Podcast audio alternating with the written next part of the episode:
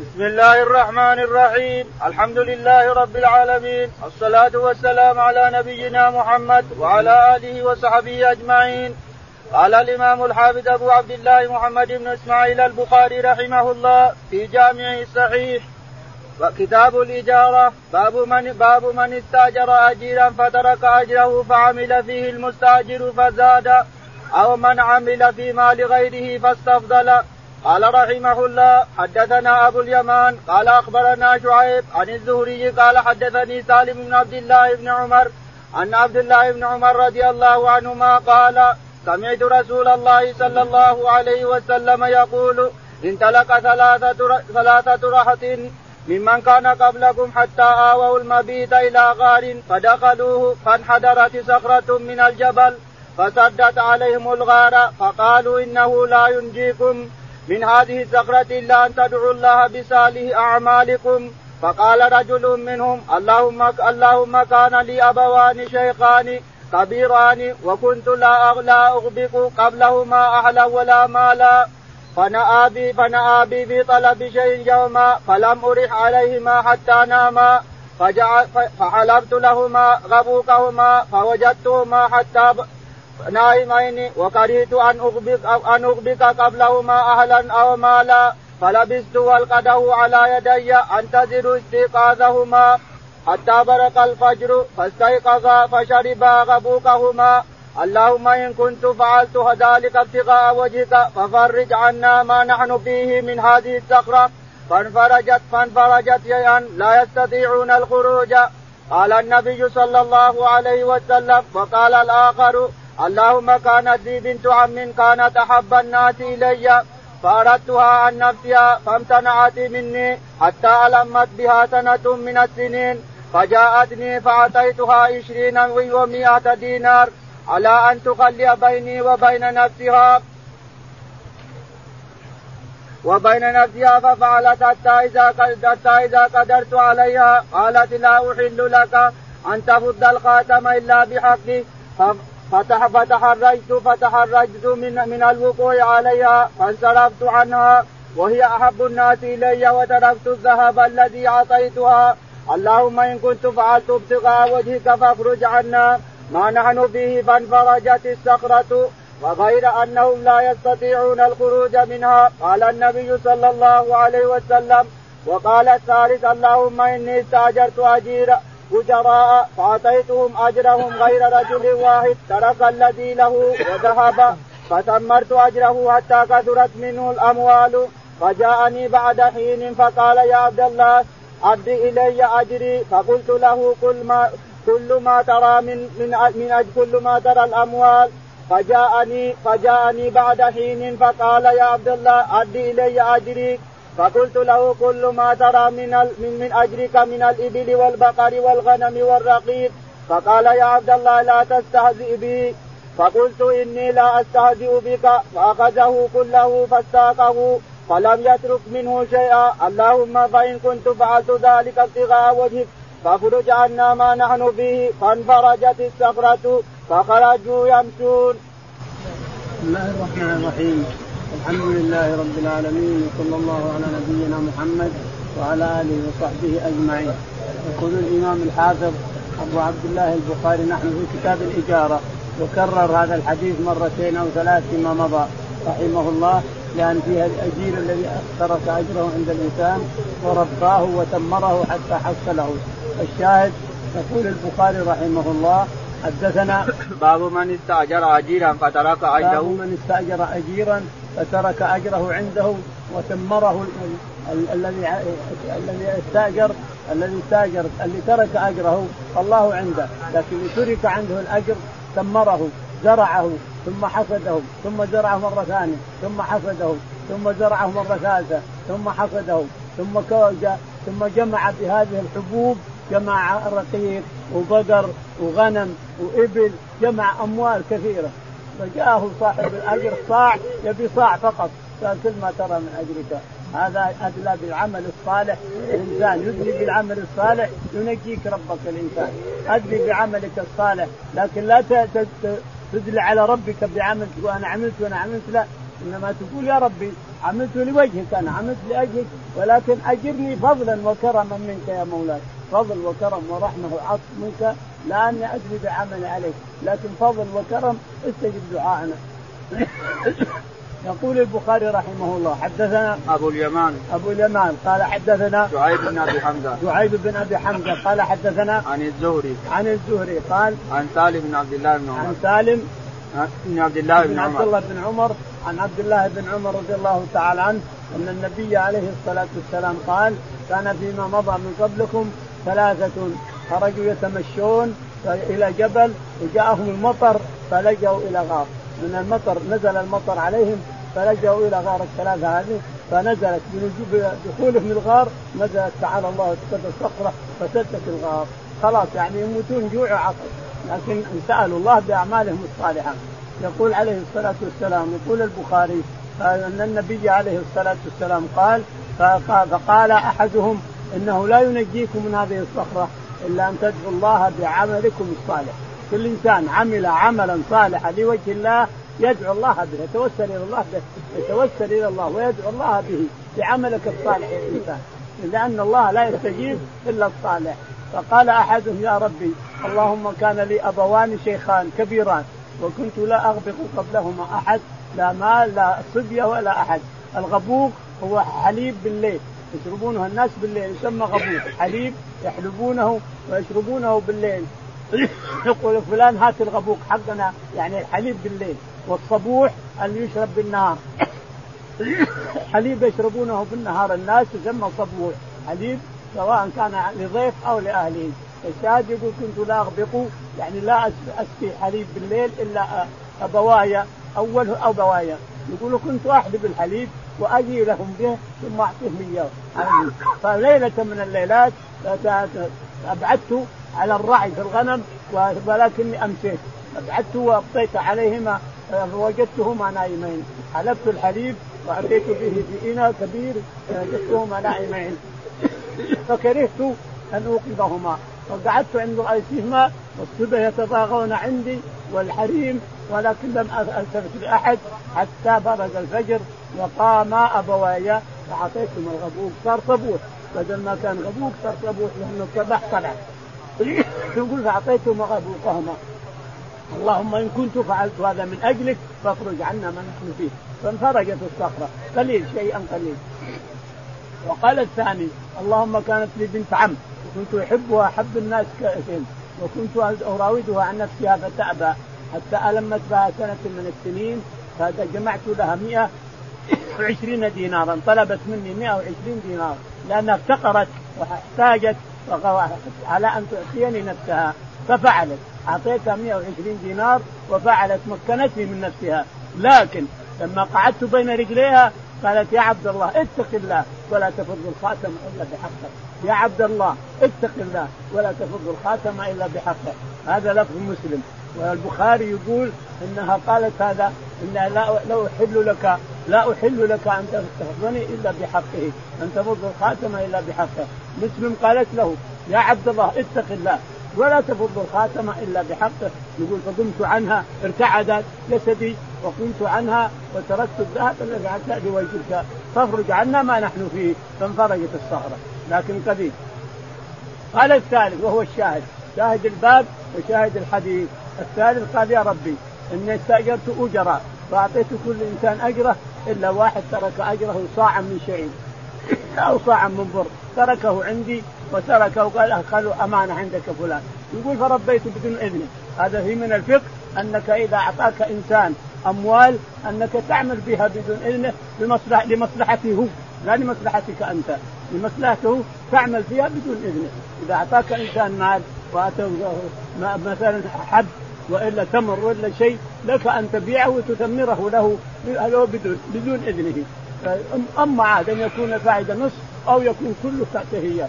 يقول: فربته وزرعته ثم زرعته فاشتريت بقر ورقيق وإبل وغنم، فجاءني بعد حين فقال: يا عبد الله أعطني أجري، فقلت: كل ما ترى من أجرك.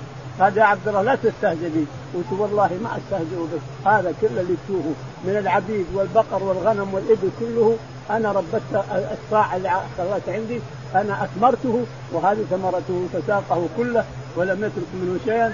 اللهم إن كنت فعلت هذا من أجلك تخرج عنا ما نحن فيه.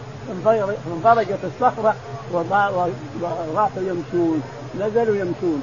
الشاهد أن العمل الصالح لك أن تدريبه على ربك، لا أني عملت لا، لكن تقول يا ربي أنت المتقبل وأنت الرؤوف الرحيم وأنت اللطيف الكريم، أنا فعلت هذا لأجلك فافرج عنا ما نعمل، ولا فرج عني كربي، ولا أوفي اقضي عني ديني، ولا يسر أمري، ولا أصلح لأولادي. يا ربي أنا فعلت كذا وكذا، فعلت كذا وكذا، أصلح لأولادي، ولا ارزقني ذرية صالحة.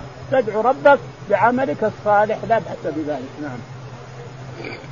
باب من آجر نفسه ليعمل على ظهره ثم تصدق به، وأجرة الحمال. قال رحمه الله: حدثنا سعيد بن يحيى بن سعيد قال حدثني أبي قال حدثنا العمش عن شقيق عن أبي مسعود الأنصاري رضي الله عنه قال: كان رسول الله صلى الله عليه وسلم إذا أمر بالصدقة انطلق أحدنا إلى السوق فيحامل فيصيب المدة، وإن لبعضهم لمئة ألف.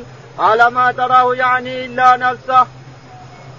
يقول البخاري رحمه الله: باب من أجر نفسه وتصدق بأجرة نفسه والأجرة اللي كسبها، كسب مال وتصدق بالمال وتصدق بالأجرة اللي سواها، يعني جعلها لله، نفسه تعبه ونفسه جعله لله، والمال اللي كسبه تصدقه لله تعالى وتقدس.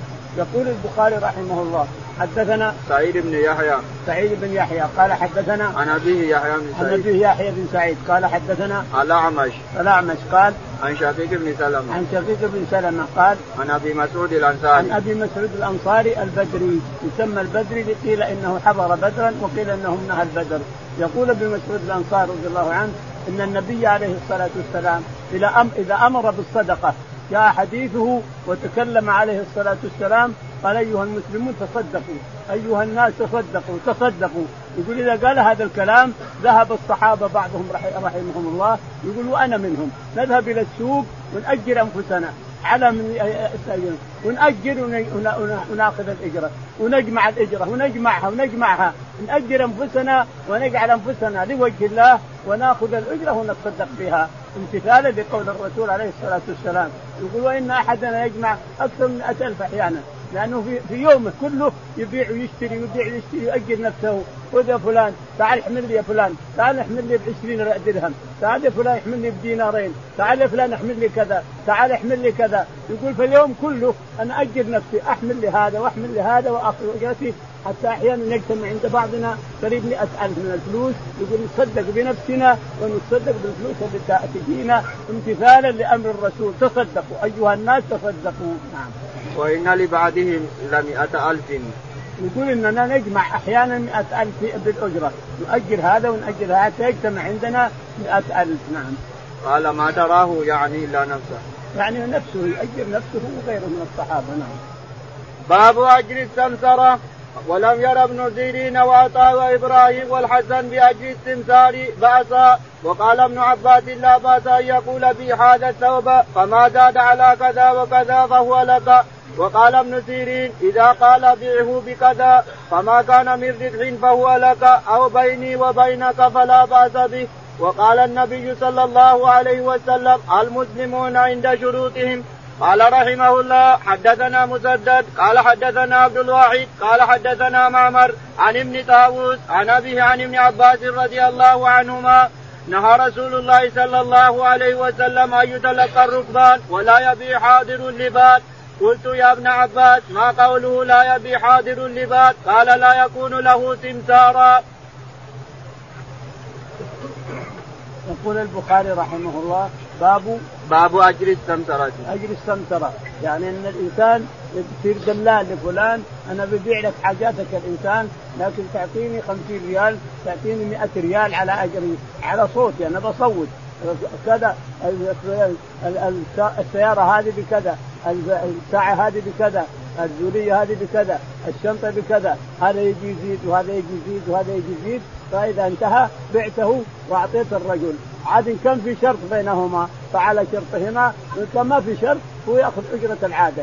المعروف بين الناس أجرة التمتار المعروفة بين الناس يأخذها، وهكذا يقول البخاري رحمه الله. حدثنا ولم يرى ابن سيرين وعطاء وإبراهيم والحسن بأجر التمتار بأسا. يقول ابن سيرين وعطاء ابن أبي رباح والحسن البصري وإبراهيم النخعي وإبراهيم بن يزيد النخعي ما يرون بأسا لأجرة السمسرة، يعني يقول أنا ما أصير دلال لك حتى تعطيني كذا وكذا، أجرة صوتي أنا بصوت وبقول من يشتري كذا من يشتري كذا من يشتري يدون ولا يدون وأنا اللي أصوت ثم أبيعه لك، لكن بكذا وكذا ما أبيعه إلا كل حاجة، مثلا غنم كل طري أبيعه لك لازم يكون ب20 ريال أو ب50 ريال، كل طري أبيعه لك أنا بصوتي وأحرج عليه، ما أبيعه لك إلا بكذا وكذا. جائز هذا السمسرة، أما أن يكون الربح بينه وبين السمسار وصاحب المال، أو يكون الفائدة كلها للسمسار، أو أن السمسار يخلص أجرته خالصة والباقي من الفلوس لصاحب المال، جائز هذا كله، أجازه كثير من العلماء رحمهم الله. يقول رحمه الله حدثنا وقال ابن عباس لا بأس أن يقول به هذا الثوب فما زاد على ذلك وكذا فهو لك. عاد هناك مسائل فقهية، إذا قال إنسان خذ هذا يا فلان بيعه وما زاد عن كذا فهو لك، يعني بيع هذا الثوب مثلا ب50 ريال، فإن زاد 10 أو 20 فهو لك، يأخذه يبيعه الزائد به حلال، لا بأس به. هذه من مسائل الفقه التي مباحة بين المسلمين، خذ هذا وما زاد فهو لك، أو خذ اشتر لي كذا وإن زاد فهو لك، أو بيع لي البيت هذا وما زاد عن كذا من القيمة فهو لك، إلى آخره، هذا جائز عند الأئمة الأربعة. نعم. وقال النبي صلى الله عليه وسلم المسلمون عند شروطهم. وقال النبي عليه الصلاة والسلام المسلمون عند شروطهم، يعني إذا كان السمسار اشترط على صاحب المال أن الربح لي أو الانصاف جاز هذا وهم على شروطهم. نعم. يقول حدثنا مسدد قال حدثنا عبد الواحد قال حدثنا معمر قال حدثنا عن ابن طاووس قال عن أبيه طاووس بن كيسان عن ابن عباس رضي الله عنهما قال نهى رسول الله صلى الله عليه وسلم أن يتلقى الركبان ولا يبيع حاضر اللباس. يقول ابن عباس أن النبي عليه الصلاة والسلام نهى أن الإنسان يتلقى الركبان، ناس جايين بغنم أو بزعارين أو ببطيخ أو بخضرة أو بأشياء يريدون البلد هذا لا يجوز أن تلقاهم وتشتري منهم برا، وإذا اشتريت فهو باطل، البيع باطل والشراء باطل، لأن تلقى الركبان محرم لا يجوز. اتركوا الناس يرزق الله بعضهم من بعض، اتركوا يدخل إلى السوق ويبيع على الناس لما أراد الله تعالى وتقدس، اتركوا الناس يرزق الله بعضهم من بعض، أن تروح تقول بسيرة سمسار أو بشتري منك أنا تشتري منه وتغشه هو بالخيار، إذا اشترى منه اللي تلقى الركبان يشتري من الركبان، إذا دخل السوق ورأى أنه غبن له أن يبطل البيع، لك الخيار تبطل البيع وترد البيع وتبيع حلالك بسعر يومها في ساعتها، وهذاك يطلع برا، لأن البيع باطل، نفس البيع كله باطل، لأنه غرر وجهالة، إن خدعت أخوك المسلم خدعت أخاك المسلم وغشيته وخدعته، اتركه ينزل إلى السوق ويبيع بالسعر اللي يجيبها السوق اللي يربح الله به إلى آخره. تلقى الركبان وأن تكون له سمسارا إلا برضاه. نعم. قلت يا ابن عباس ما قوله لا يبيع حاضر اللباس؟ قال لا يكون له سمسار. لا يكون له سمسار يعني يقول خلني أنا أبيع لك لأنك أنت ما تعرف السوق، أنا أبيع لك وأبيع أكثر، لا يجوز هذا، اتركوا الناس يرزق الله بعضهم من بعض. نعم. باب هل يؤاجر الرجل نفسه من مشرك في أرض الحرب؟ قال رحمه الله حدثنا عمر بن حفص قال حدثنا أبي قال حدثنا العمش عن مسلم عن مسروق قال حدثنا خباب قال كنت رجلا قينا فعملت للعاص بن وائل فاجتمع لي عنده فأتيته أتقاضاه فقال لا والله لا أقضيك حتى تكفر بمحمد، فقلت أما والله حتى تموت ثم تبعث؟ فلا. قال وإني لم ميت ثم مبعوث؟ قلت نعم. قال فإنه سيكون لي ثم مال وولد فأقضيك. فأنزل الله تعالى أفرأيت الذي كفر بآياتنا وقال لأوتين مالا وولدا. يقول البخاري رحمه الله باب سائر المسلم يؤجل نفسه من مشرك، لا بأس بذلك، تعمل الإنسان لمشرك يقول ما أعمل لك كذا وكذا إلا بكذا وكذا، جائز هذا، تأجير المسلم نفسه إلى كافر جائز. يقول البخاري رحمه الله حدثنا عمر بن حفص بن غياث قال حدثنا عبد حفص بن غياث قال حدثنا حفص بن غياث قال حدثنا العمش قال عن مسلم بن صبيح قال عن مسروق قال حدثنا خباب بن الارت رضي الله عنه. خباب يحكي عن نفسه رضي الله عنه أنه كان قرينا يعني عبدا لأحد كفار قريش، مملوك لأحد كفار قريش، ولكنه يشتغل ياخذ فلوس، وهذه الفلوس ينصفها بينه وبين سيده، يعني سيده ياخذ عليه ضريبه، انت تشتغل واللي تكسب يصير بيني وبينك، انا يا سيد لي ضريبه عليك مثلا 20 ريال وانت لك الباقي، انت كسبت 60 في اليوم لك 40 ولي 20 او لك 50 ولي 10.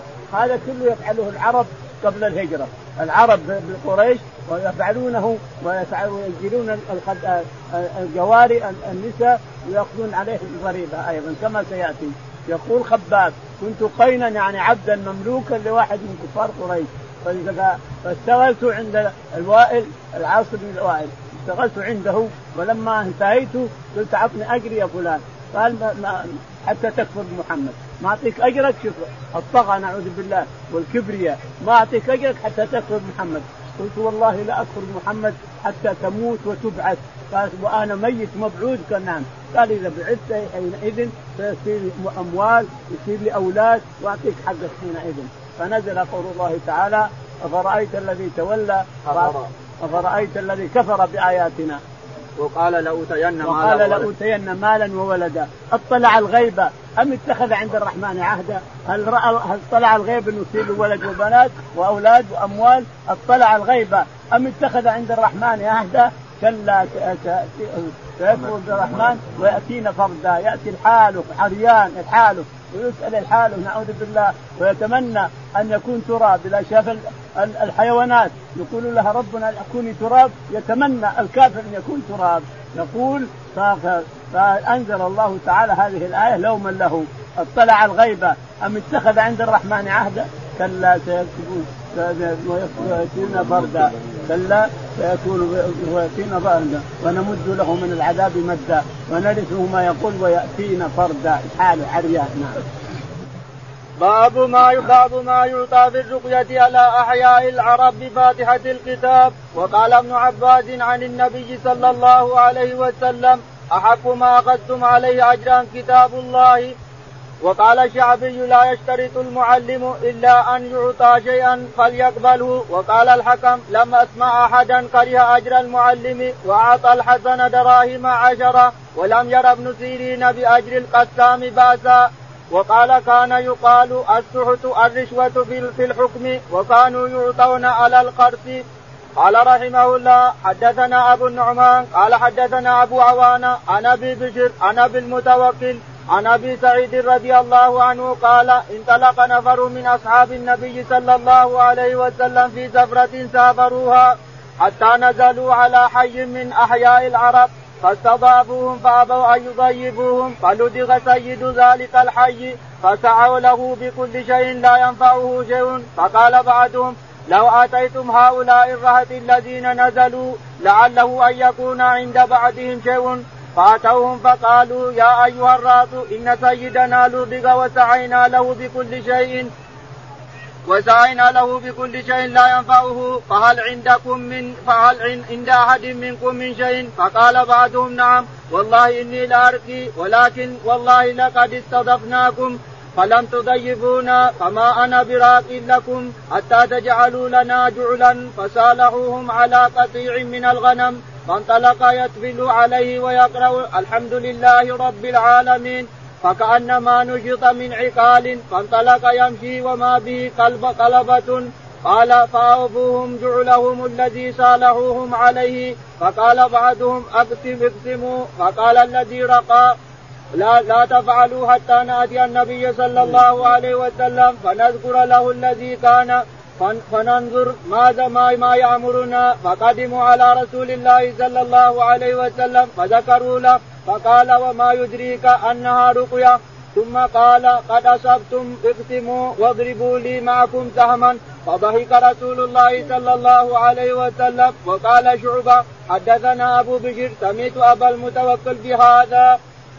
يقول البخاري رحمه الله باب الأجرة على الرقية وإن كان ورد أن عبادة بن الصامت قرأ على إنسان فأعطاه قوس، يعني قرأ عليه أعطاه قوس أجرة، فقال النبي عليه الصلاة والسلام قوسا من جهنم، قال الرسول له قوسا من جهنم. إذن كيف الحديث هنا؟ يقول هذا لأنهم ما ضيفوهم، فالله تعالى وتقدس أرسل حشرة من حشرات الأرض لدغت سيدهم لأنهم ما ضيفوهم. الصحابة رضي الله عنهم ينزلون عليكم وأنتم عرب كثيرين وأغنياء ترفضون أن تؤكلونهم هكالليلة، الله أكلهم غصبا عليكم.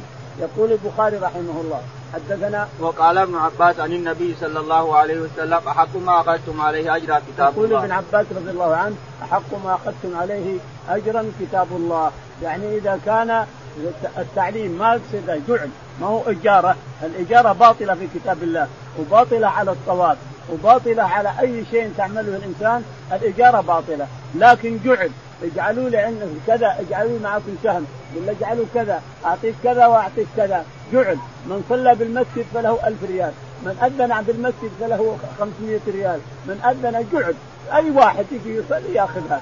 أما إجارة أستأجرك أن تصلي بهذا المسجد باطلة الصلاة لا تصح عند جميع العلماء، ذلك ما أذن إلا بكذا. يقول الإمام حتى نعوذ بالله ومن يصلي خلف هذا اللي يستأجر يقول ما أعطوني فش ولا ما أصلي، ومن يصلي خلف هذا صلاة باطلة وصلاة من خلفه باطلة. فالشاهد أن الجعل شيء والإجارة شيء آخر. فالناس اليوم يعطون الجعل، نعطيك 1000 ريال تصلي بهذا المسجد، أي شخص يجي يأخذ 1000 ويصلي بالمسجد، جعل يأخذه جعالة، أو وزارة الأوقاف جعلته جعالة، والمدن كذلك، واللي يطوف بالناس كذلك سنجعل إلى آخره، واللي يقرئ الناس بجعالة جائز لا بإجارة، إجارة لا. أخذتم أجر كتاب الله يعني جعالة لا إجارة. أما إجارة في القرآن فممنوع لحديث عبادة قوس من جهنم، قرأ على إنسان وأخذ قوس قال قوس من جهنم تطوق به. فالإجارة على كتاب الله يقول ما أجريك ولا أجريك هذه السورة ولا إلا بكذا وكذا، هذه لا باطل.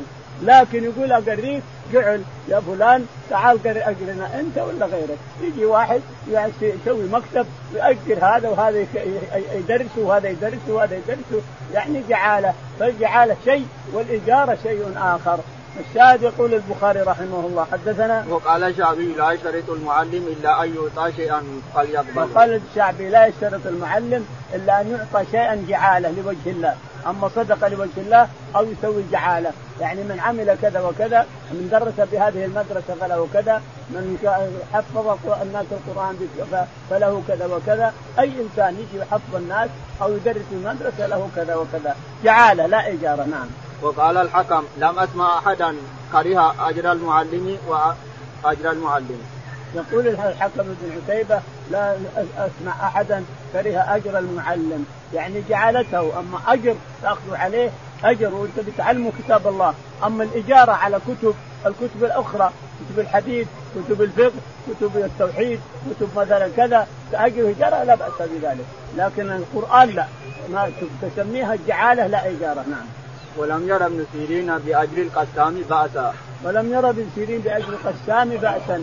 القسام اللي يقسم الأرض بين الناس، مندوب البلدية يطلع ويقول يا فلان أنت أرضك هذه، وأنت يا فلان أرضك هذه، وأنت يا فلان أرضك هذه، لكن ما أقسم بينكم ولا أحط حدود إلا بكذا وكذا، مثلا ب1000 ريال ب2000 ريال بكذا وكذا، كل واحد يعطيني كذا وكذا، ولا ما أقسم بينكم. هذا حلال لأنه يسمونه قسام، مندوب البلدية يقسم الأرض بين الناس، وكل إنسان يقول عطني 1000 ريال فلان، وأنت عطني 1000 ريال وأنت عطني، وكل واحد أبين له أرضه وأحددها، يعطونه 1000 حلال له ما فيها شيء.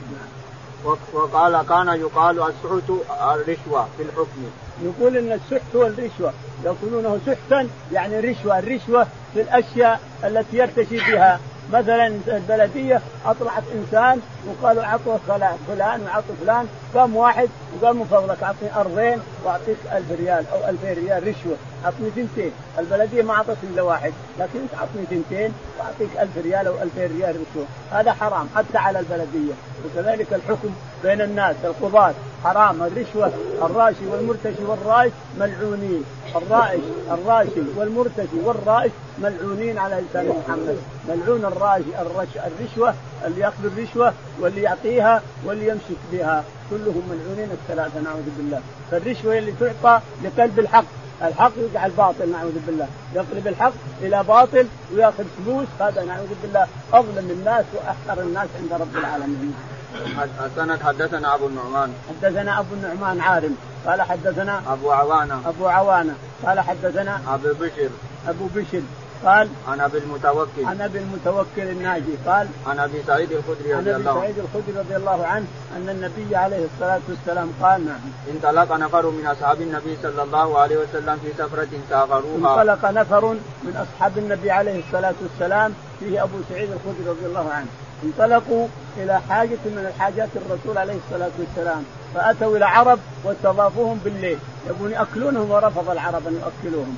انظر انتقام رب العالمين تعالى وتقدس صاحب القدرة والقهر والغلبة. أرسل 10 بلدت أكبر رجل فيهم السيد، علشان اللي غيره ما يلتفتون، لو قرست العقرب اللي غير السيد ما التفتوا، لكن سيدهم أميرهم أرسل 10 من حشرات الأرض صاحب القدرة والقهر والغلبة.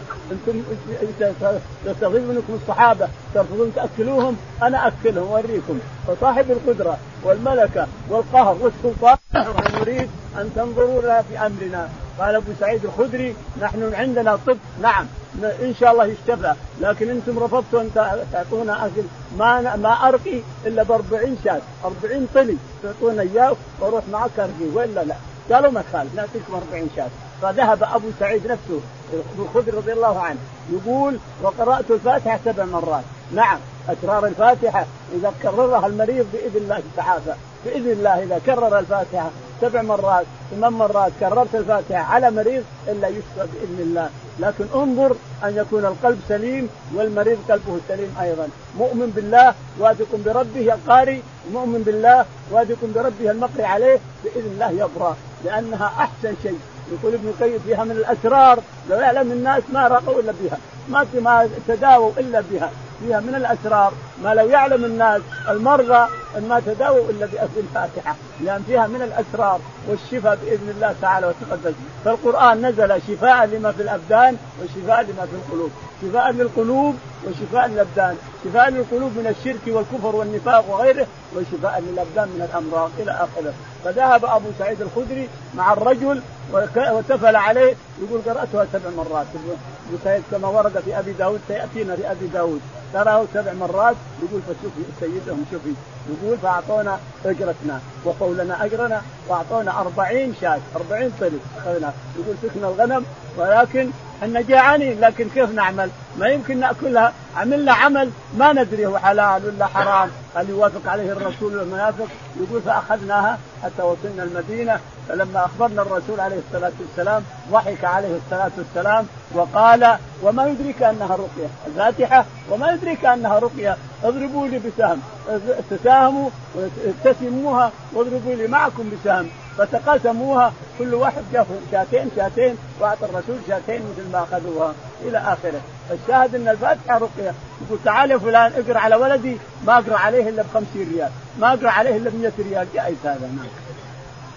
باب ضريبة العبد وتعاهد ضرائب الإماء. قال رحمه الله حدثنا محمد بن يوسف قال حدثنا سفيان عن حميد الطويل عن أنس بن مالك رضي الله عنه قال عجم أبو طيبة النبي صلى الله عليه وسلم فأمر له بساع أو ساعين من طعام، وكلم مواليه فخفف عن غلته أو ضريبته. يقول البخاري رحمه الله باب ضريبة العبد.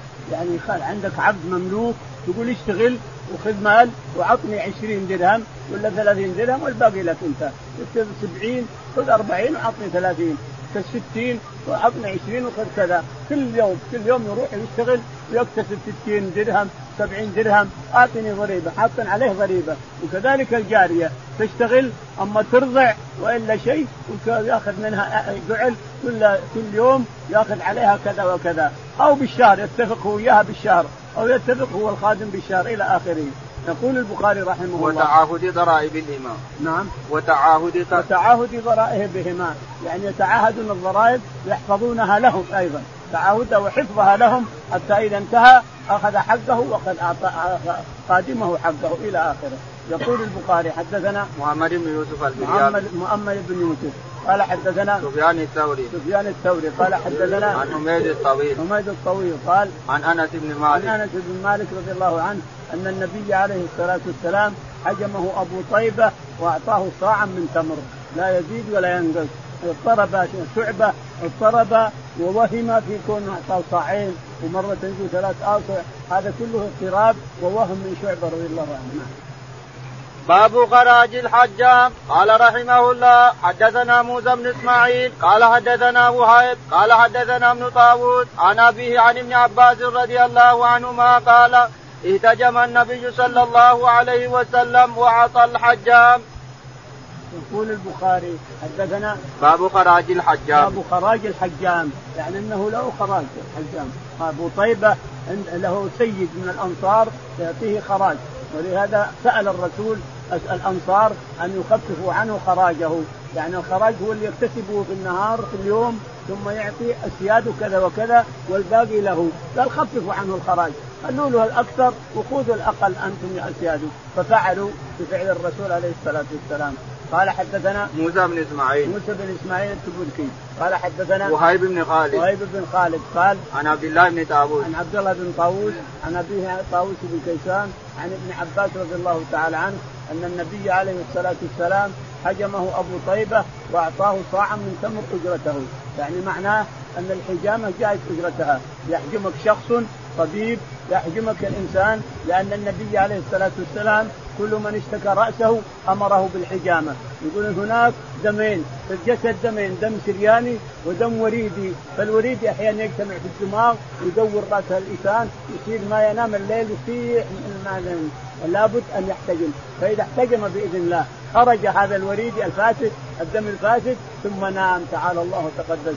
فالرسول كل من اشتكى رأسه قال احتجم، وكل من اشتكى رجليه أمره بالحنة مع الملح، يحطها حنة عجين حنة وتخليها ما ينشف يروح الملل بإذن الله، الملل اللي برجليك يروح بإذن الله.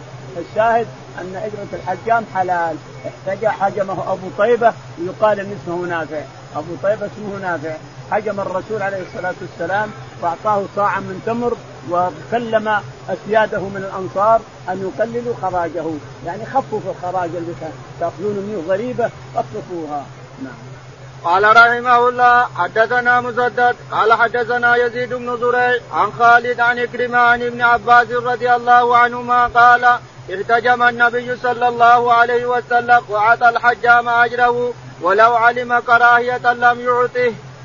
يقول البخاري رحمه الله حدثنا مسدد قال حدثنا يزيد بن زريع قال عن خالد الحذاء قال عن عكرمة عن ابن عباس أن النبي عليه الصلاة والسلام احتجم وأعطى الحاجم أجره صاعا من تمر، فلو كان حرام أجرة الحجام ما أعطاه الرسول عليه الصلاة والسلام. نعم حجة كلام ابن عباس، حجة على من قال لا تأخذ وهو أبو جحيفة إن ثمن الدم حرام، يقول حجة هذا الحديث، هذا حجة أن الرسول احتجم وأعطى أبو طيبة صاعا من تمر أجرة، فكيف يصير ثمنه حرام والرسول أعطى حاجمه صاعا من تمر. قال رحمه الله حدثنا أبو نعيم قال حدثنا مسعر عن عمرو بن عامر قال سمعت أنس رضي الله عنه يقول كان النبي صلى الله عليه وسلم يحتجم ولم يكن يظلم أحدا أجره. يقول البخاري رحمه الله حدثنا أبو نعيم قال حدثنا مسعر بن كدام قال حدثنا عمرو بن عامر قال سمعت أنس رضي الله عنه يقول عمرو بن عامر يقول سمعت أنس رضي الله تعالى عنه يقول أن النبي عليه الصلاة والسلام احتجم وأعطى الحجام أجره، يعني فلو كان حراما كما قال أبو جحيفة لم يعطه أجره. باب من كلم موالي العبد أن يخفف عنه من خراجه. قال رحمه الله: حدثنا آدم قال حدثنا أيوب عن حميد الطويل عن أنس بن مالك رضي الله عنه قال: دعا النبي صلى الله عليه وسلم غلاما حجاما فحجمه وأمر له بساع أو ساعين أو مد أو مدين وكلم فيه فخفف من ضريبته. يقول البخاري رحمه الله: حدثنا باب من كلم موالي العبد أن يخففوا من خراجه أي ضريبته. حدثنا آدم بن أبي ياس قال حدثنا شعبة قال حدثنا حميد الطويل قال عن أنس رضي الله تعالى عنه أن النبي عليه الصلاة والسلام دعا حجامه فحجمه وأعطاه صاعا من تمر. كل شعبة صاعين أو مد أو مدين، هذا كله وهم من شعبة رضي الله عنه، وإلا الرسول أعطاه صاع من تمر بالاتفاق، ما اختلف فيه أحد. شعبة وهم فقال صاعين أو مد أو مدين، كل هذا اضطراب من شعبة رضي الله عنه. وكلم فيه فخفف من ضريبته، وكلم سياده أن يخففوا من خراجه فخففوه من ضريبته اللي يأخذون عليه كل يوم كذا وكذا، فقال خففوا من ضريبته، قالوا له علشان يتزوج ويصير فيه أولاد خففوا من ضريبته، خذوا إذا كان 60 خذوا 10 وخلوا له 50 يستمتع بها. ففعلوا الأنصار رضي الله عنهم، فعلوا ما أمرهم به الرسول. نعم. قالوا زوجوه فزوجوه أيضا. نعم. باب قصب البغي والإيماء. وكره إبراهيم أجر النائحة والمغنية، وقوله تعالى: ولا تكرهوا فتياتكم على البغاء إن أردنا تحسنا لتبتغوا عرض الحياة الدنيا ومن يكرهن فإن الله من بعد إكراههن غفور رحيم. فتياتكم إمائكم. قال رحمه الله: حدثنا قتيبة بن سعيد عن مالك بن شهاب عن أبي بكر بن عبد الرحمن بن الحارث بن هشام عن أبي مسعود الأنصاري رضي الله عنه أن رسول الله صلى الله عليه وسلم نهى عن ثمن الكلب ومهر البغي وحلوان الكاهن. يقول البخاري رحمه الله: باب كسب البغي والإيماء. باب كسب البغي وضريبة الإيماء، الماء الأمة اللي تزني، كل هذا حرام، لا يجوز أن تأخذ أجرة على زناها، لا البغي ولا الجارية اللي تزني، لا يجوز. العرب كان لهم جواري يخلونها يزنون ويأخذون من ضرائبهم، يأخذون فلوس ويأخذون من ضرائبهم، هذا حرمه الرسول عليه الصلاة والسلام بأمر رب العالمين، أن الزنا حرام من كل شيء، سواء بجارية أو بحرة أو بشيء. يقول البخاري: حدثنا وكره إبراهيم أجر النائحة والمغنية. وكره إبراهيم النخعي أجر النائحة يجيبون حرمة يا فلانة صيحي ونعطيك 100 ريال، صيحي عنا أنت، إنما نقدر نصيح أنت، صيحي عنا ونعطيك 100 ريال، هذا حرام، أجر النائحة وأجر.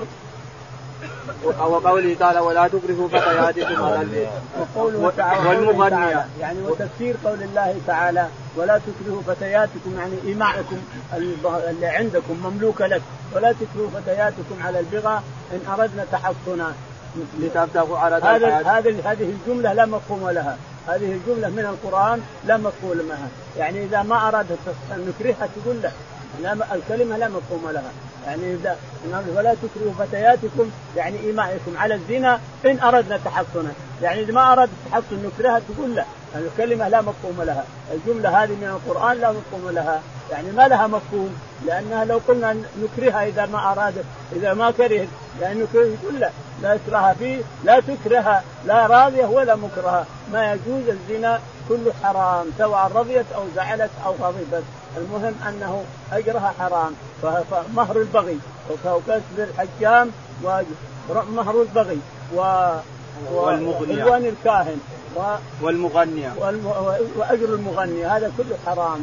يقول البخاري: كسب الحجام، أجر المغنية والنائحة وكسب البغي والنائحة حلوان الكاهن، أجرة النائحة وأجرة البغي وحلوان الكاهن. فسرنا هذا من زمان حتى مرنا هذا الحديث، يعني حلوان الكاهن وأنه يجي المنجم أو الشيطان أو الجني أو غيره يقول: من فضلك شوف حظي، شوف مستقبلي، شوف ما أنا فاعل، أو شوف اللي بولدي، أو شوف كذا، هذا كاهن أو منجم، فيأتيه 1000 ريال أو شيء من هذا ثم يتفحل له، هذا كله ما أعلم الغيب، ما أعلم الغيب. فالذي يدعي علم الغيب كافر من الطواغيت الخمسة. ومن ادعى علم الغيب، من ادعى علم الغيب أو ادعى الناس إلى عبادة نفسه، خمسة من الطواغيت. فهذا من الطواغيت الذي يدعي علم الغيب، فهو كافر واللي يسأله كافر. في حديث ميمونة رضي الله عنها كما في صحيح مسلم أنه من أتى عرافا أو كاهنا فسأله مجرد سؤال فقط لم تقبل له الصلاة 40 يوم، لا حول ولا قوة. 40 يوم ما تقبل، تصلي وتتعب لكن ما هي مقبولة، مردودة عليك. من أتى عرافا أو كاهنا فسأله مجرد سؤال لم تقبل له الصلاة 40 يوما. ومن أتى عرافا أو كاهنا أو منجما فسأله فصدقه كفر بما أنزل، هذا يكفر وهذا ما تقبل له الصلاة 40 يوما. هذا نعوذ بالله لا شك أنه كفر، اللي يأتي ويصدق بما يقول كافر، كفر بما أنزل على محمد.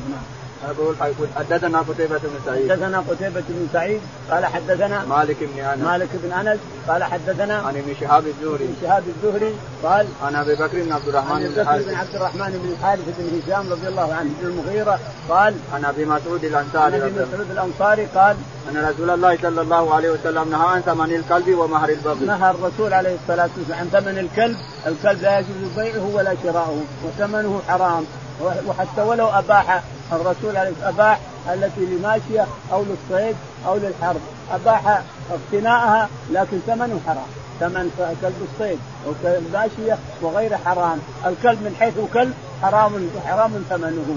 ومهر البغي اللي تزني مهرها حرامين عليها وعلى الناس، وحلوان الكاهن حرام عليه وعلى الناس. قال رحمه الله حدثنا مسلم بن إبراهيم قال حدثنا أيوب عن محمد بن جحادة عن أبي حازم عن أبي هريرة رضي الله عنه قال نهى النبي صلى الله عليه وسلم عن كسب الإماء. يقول البخاري رحمه الله حدثنا مسلم بن إبراهيم قال حدثنا شعبة قال حدثنا محمد بن جحادة قال أنا أبي حازم الكبير سلمان الأشعري قال أنا أبي هريرة رضي الله عنه أن النبي عليه الصلاة والسلام قال نهى النبي صلى الله عليه وسلم عن كسب الإماء. يقول لها النبي عليه الصلاة والسلام عن كسب الإماء، يعني الإماء التي تكسب بزناها. وأما كونها تؤجر لترضع لتجيب فلوس فلا بأس به، يعني أما تؤجر نفسها لتخدم هذا البيت أو أنها ترضع ولد هؤلاء بأجرة لا بأس بذلك. لكن كسب الإماء يعني الزنا، أنها إذا كسبت بالزنا فهو حرام عليها وعلى سيده وعلى الناس، حرام على الناس. باب عسب الفعل. قال رحمه الله حدثنا مسدد قال حدثنا عبد الواحد وإسماعيل بن إبراهيم عن علي بن الحكم عن نافع عن ابن عمر رضي الله عنهما قال نهى النبي صلى الله عليه وسلم عن عسب الفحل. يقول البخاري رحمه الله باب النهي عن عسب الفحل. الفحل الجمل، يضرب الناقة تقول ما خلي يضرب الناقة جملي، ما خلي يضرب على ناقة يضربها إلا بفلوس، هذا حرام، الفلوس هذا حرام عليه وعلى الناس لا يجوز. أو ثور يركب بقرة لا يجوز، أو طلي يركب غنمة لا يجوز، القيمة ثمنه حرام. عسب الفحل هو المني الذي يركب الأنثى ويسحب الجمل علشان يعني يجذبون الجمل، يركب الناقة علشان تحمل وتجيب بقرة إلى آخره، هذا الضراب حرام ثمنه عليه وعلى الناس.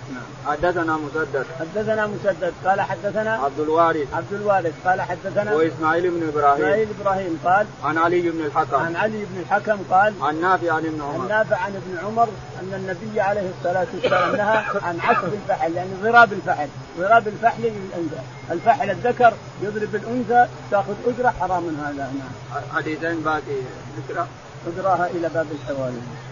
باب إذا استأجر أرضا فمات أحدهما. وقال ابن سيرين ليس لأهله أن يخرجوه إلى تمام الأجل. وقال الحكم والحسن وإياس بن معاوية تمضي الإجارة إلى أجلها. وقال ابن عمر عطى النبي صلى الله عليه وسلم الخيبر بالشطر، فكان ذلك لعهد النبي صلى الله عليه وسلم وأبو بكر وصدرا من خلافة عمر، ولم يذكر أن أبا بكر وعمر جدد الإجارة بعدما قبض النبي صلى الله عليه وسلم. قال رحمه الله حدثنا موسى بن إسماعيل قال حدثنا جويرية بن أسماء عن نافع عن عبد الله رضي الله عنه قال عطى رسول الله صلى الله عليه وسلم خيبر اليغوث أن يعملوها ويزرعوها ولهم شطر ما يخرج منها. وأن عمر حدثه أن المزارع كانت تقرى على شيء سماه نافع لا أحفظه. وأن رافع بن خديج حدث أن النبي صلى الله عليه وسلم نهى عن كراء المزارع.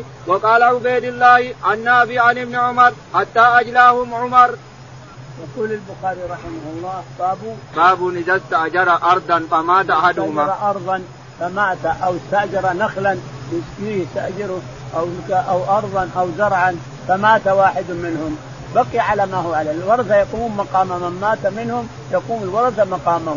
واستدل بأن الرسول عليه الصلاة والسلام عامل أهل خيبر بالشطر مما يخرج من النخل والزرع وغيرها، لهم النصف وللرسول وللصحابة النصف.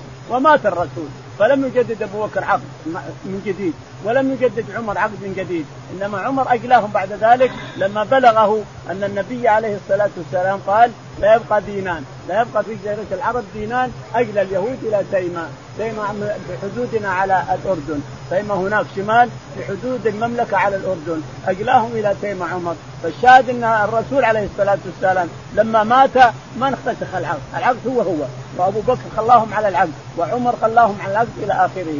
فهذا معنى الحديثين. يقول البخاري: حدثنا موسى بن إسماعيل قال حدثنا زهيرة بن أسماء قال حدثنا عن نافع عن ابن عمر قال: أعطى رسول الله صلى الله عليه وسلم خيبر اليهود أن يعملوها. أعطى الرسول خيبر اليهود على أن يعملوا في الشطر، للرسول النصف ولهم النصف.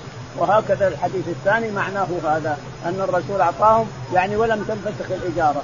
مات الرسول وقام أبو بكر عليه السلام رضي الله عنه مقام الرسول ولم تنفسخ الإجارة، يعني إذا مات أحد الوارثين فأحد هذا ولا هذا وإن بينهم أرض فالوارث يقوم مقامه. والله أعلم. اللهم اهدنا بمن هديت وعافنا بمن عافيت وتولنا بمن توليت، اللهم توفنا مسلمين والحقنا بالصالحين.